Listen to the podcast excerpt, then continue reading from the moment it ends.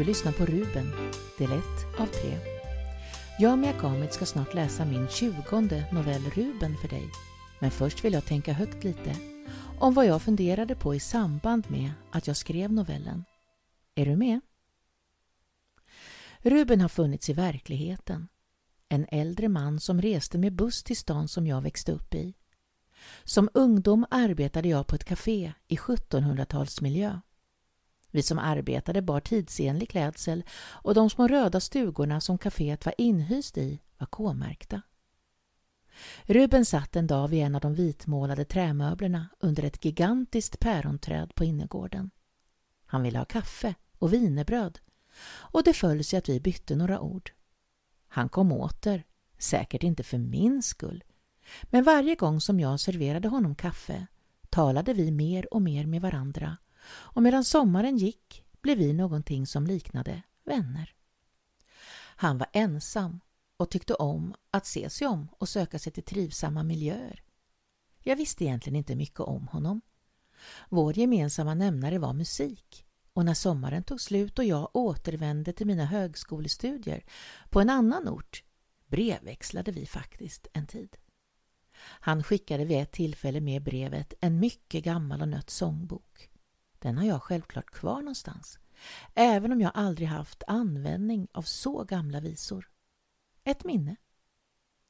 Jag blev genuint ledsen när kontakten plötsligt upphörde och jag antog att han hade gått bort. Ruben har hängt kvar i mina tankar eftersom det blev så abrupt tyst från honom. Jag vet inte vad som hände. Dog han stilla eller hade han det besvärligt mot slutet? Hade han någon omkring sig? Han hade aldrig berättat eller skrivit om någon eventuell familj för mig. En tanke som flugit genom mitt huvud var angående breven. Jag har kastat hans. Jag undrar om han gjorde detsamma med mina. Eller om någon har plockat med dem och undrat. Det mesta handlade om vilket stycke jag spelade eller sjöng till olika tillfällen. Och han kommenterade och associerade utifrån dem. Inget spännande för en utomstående, men jag undrar om någon blev nyfiken. Vem var jag? Eller var det så sorgligt att ingen tittade alls utan bara tömde ner allt han lämnade efter sig i en sopsäck? Ruben försvann ur mitt liv, men minnet av honom svävar kvar. Jag kan inte mana fram hans ansikte längre, men hans gestalt och karaktär är tydlig. Han var en fullständigt genomsnäll gammal man. Vad jag kunde märka, jag fick aldrig några andra tankar eller känslor än vänliga. En bottenlös ensamhet som jag snuddade lite vid och jag fick känna mig en smula betydelsefull. Där slutar den sanna historien om Ruben. Jag vet inte varför, men jag gör ofta så. Ger lite av mig själv, fast jag inte måste, för att få ett leende eller ett ord tillbaka. Jag tittar människor i ögonen och på bråkdelen av en sekund känner jag instinktivt om det kan vara läge att le eller säga något. Det är nog det där leendet som gör att jag lyfter lite grann. När någon spricker upp och lite mänsklig värme sipprar ut. Jag bidrar med att locka fram lite positivitet i någon genom att utstråla lite själv. Det kostar nästan ingenting. Inte mer än att jag är lite närvarande och intresserad av den jag möter.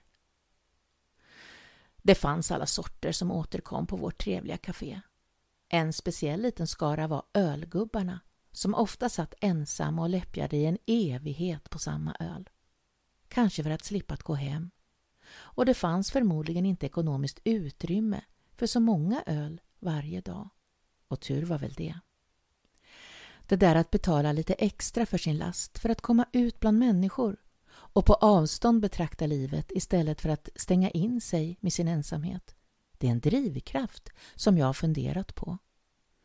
En kontaktsökande söker väl kontakt, går med i en förening och gör olika försök att ansluta sig till människor.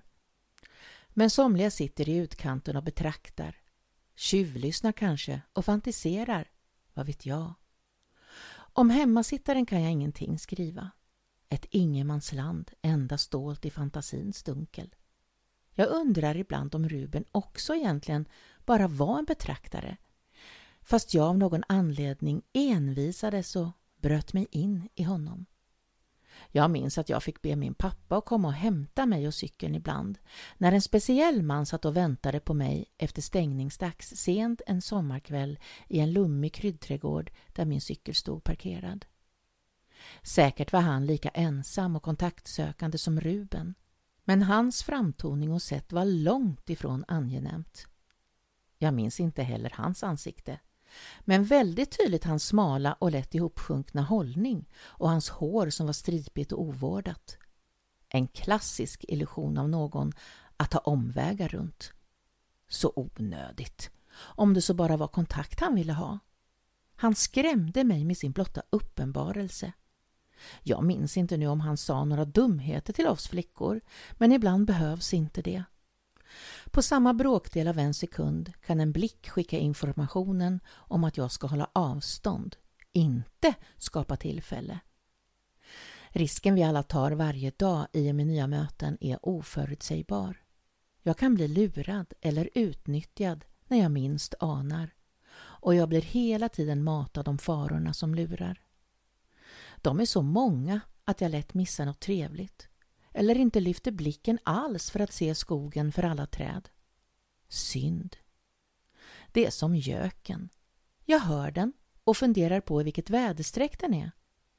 Det fick jag lära mig redan som barn av mina far och morföräldrars föräldrar. Västergök var bästergök. Östergök var tröstergök. Norrgök var sorgegök och södergök, det var dödergök. Hör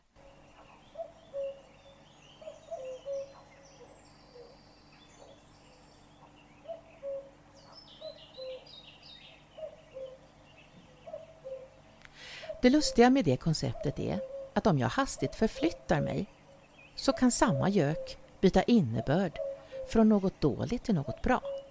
Jag behöver bara en kompass, om jag nu lägger vikt vid skrock och har gott om tid. Känner jag inte till väderstrecket lätet kommer ifrån vet jag inte om ljudet indikerar ont eller gott. Precis som i livet. Jag får helt enkelt chansa och se vart det landar.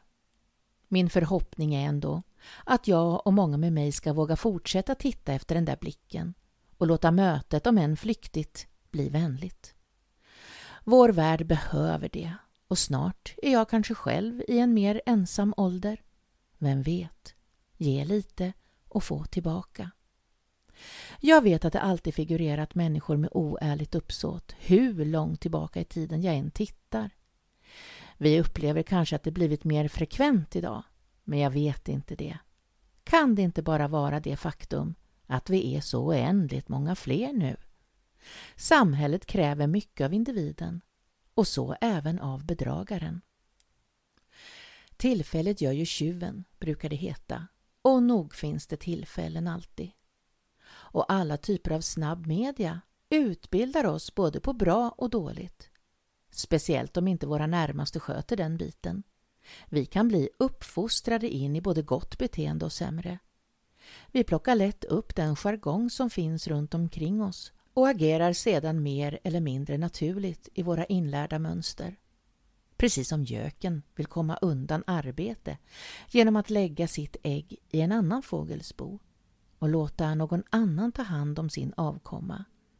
Så gör också människor när de kan, alltså dra nytta av någon duckar för mer arbete än vi måste och ställer sällan upp utan lön för mödan. Eller är det någonting som jag har fått för mig? Jag vet inte om ordet heder ändå hade större betydelse och en lite annan innebörd förr.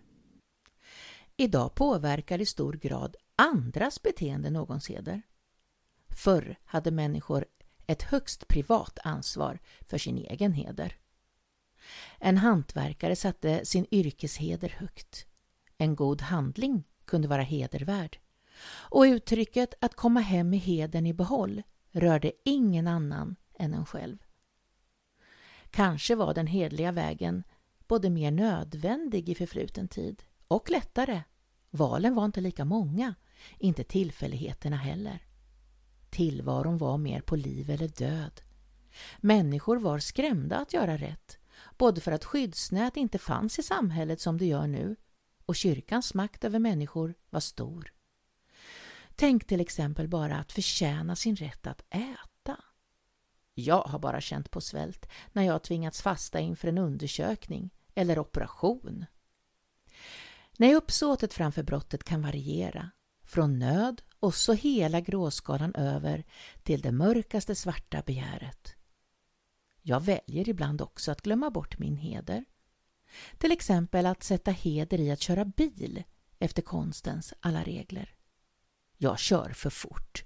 Har fått sona för det ett par gånger men titt som oftast kommit undan med det. Jag har lagt ett par extra jordgubbar på liten om jag har kunnat innan jag knutit påsen i affären. Och rundat av lite fräckt på vågen när jag vägt mig själv. Larviga exempel kanske. Men nog börjar det någonstans.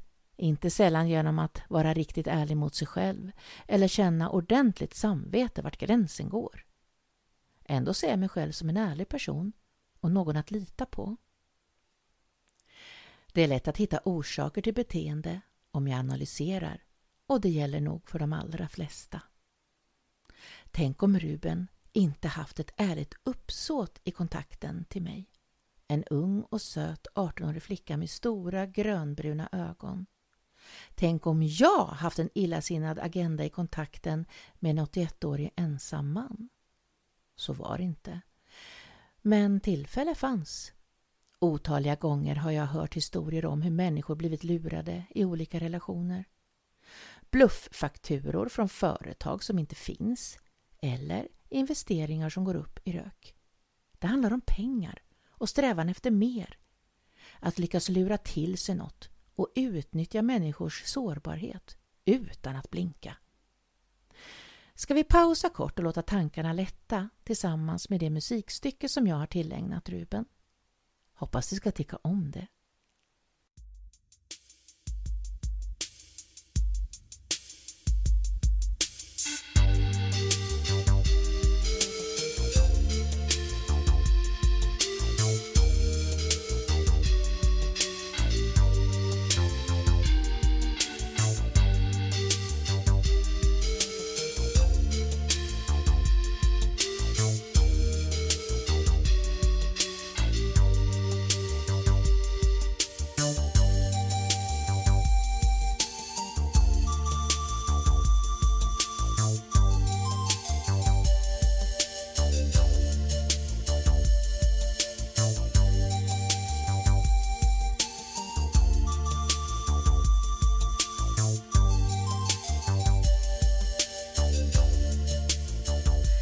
Ibland upplever vi oss lurade fast vi inte riktigt blir det.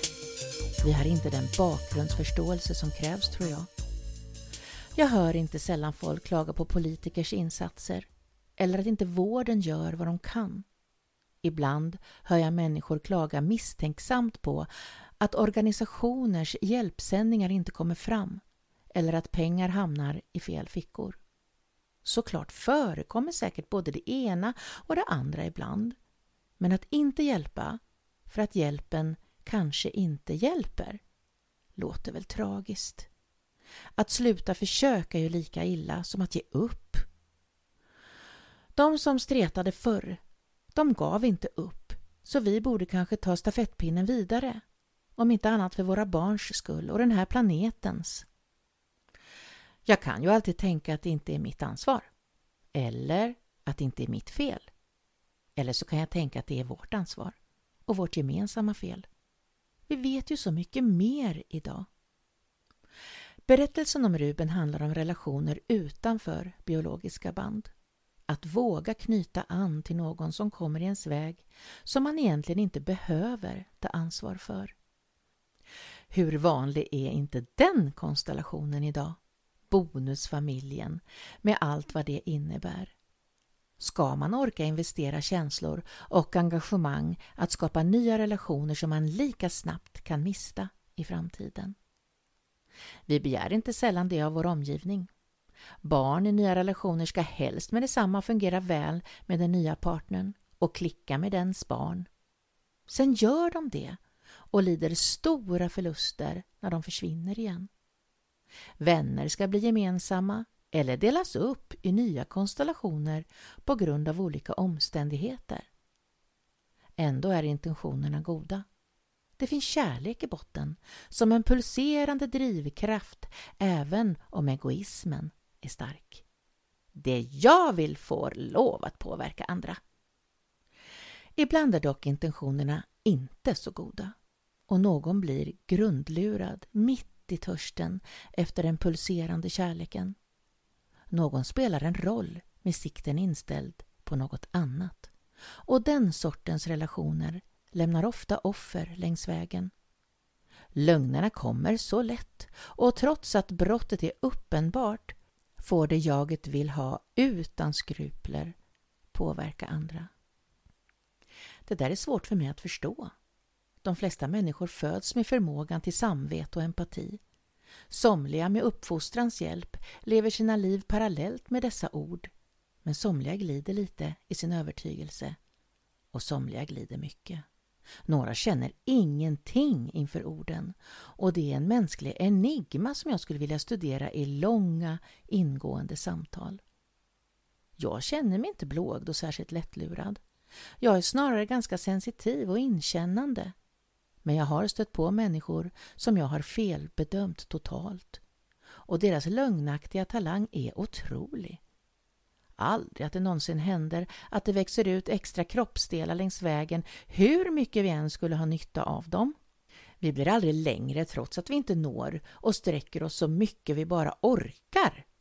Men skaffa oss dolda talanger med planerade och oetiska motiv. Det kan vi. Ett rovdjur kan vi se utan pardon avliva ett byte på ett både onödigt utdraget och sadistiskt sätt. Det är inte en överlevnadsinstinkt eftersom det inte är nödvändigt att leka med maten. En mänsklig motsvarighet vet att skickligt dölja sina avsikter och besitter en dubbelnatur som med lite tur aldrig avslöjas. Nu undrar du säkert vad Ruben är för en förskräcklig historia egentligen. Men det är bara jag som förlorar mig i ett hopkok av tankar. Ibland bör man kanske undvika att skrapa för djupt i botten med skeden och röra upp det mest vidbrända till ytan. Mina grubblerier övergår i fantasi och jag smakar av kompotten och kryddar med en gnutta verklighet och en nypa erfarenhet och insikter. Fakta? Inte mycket. Mia Kamitz? Massor. Du får avgöra själv hur det smakar.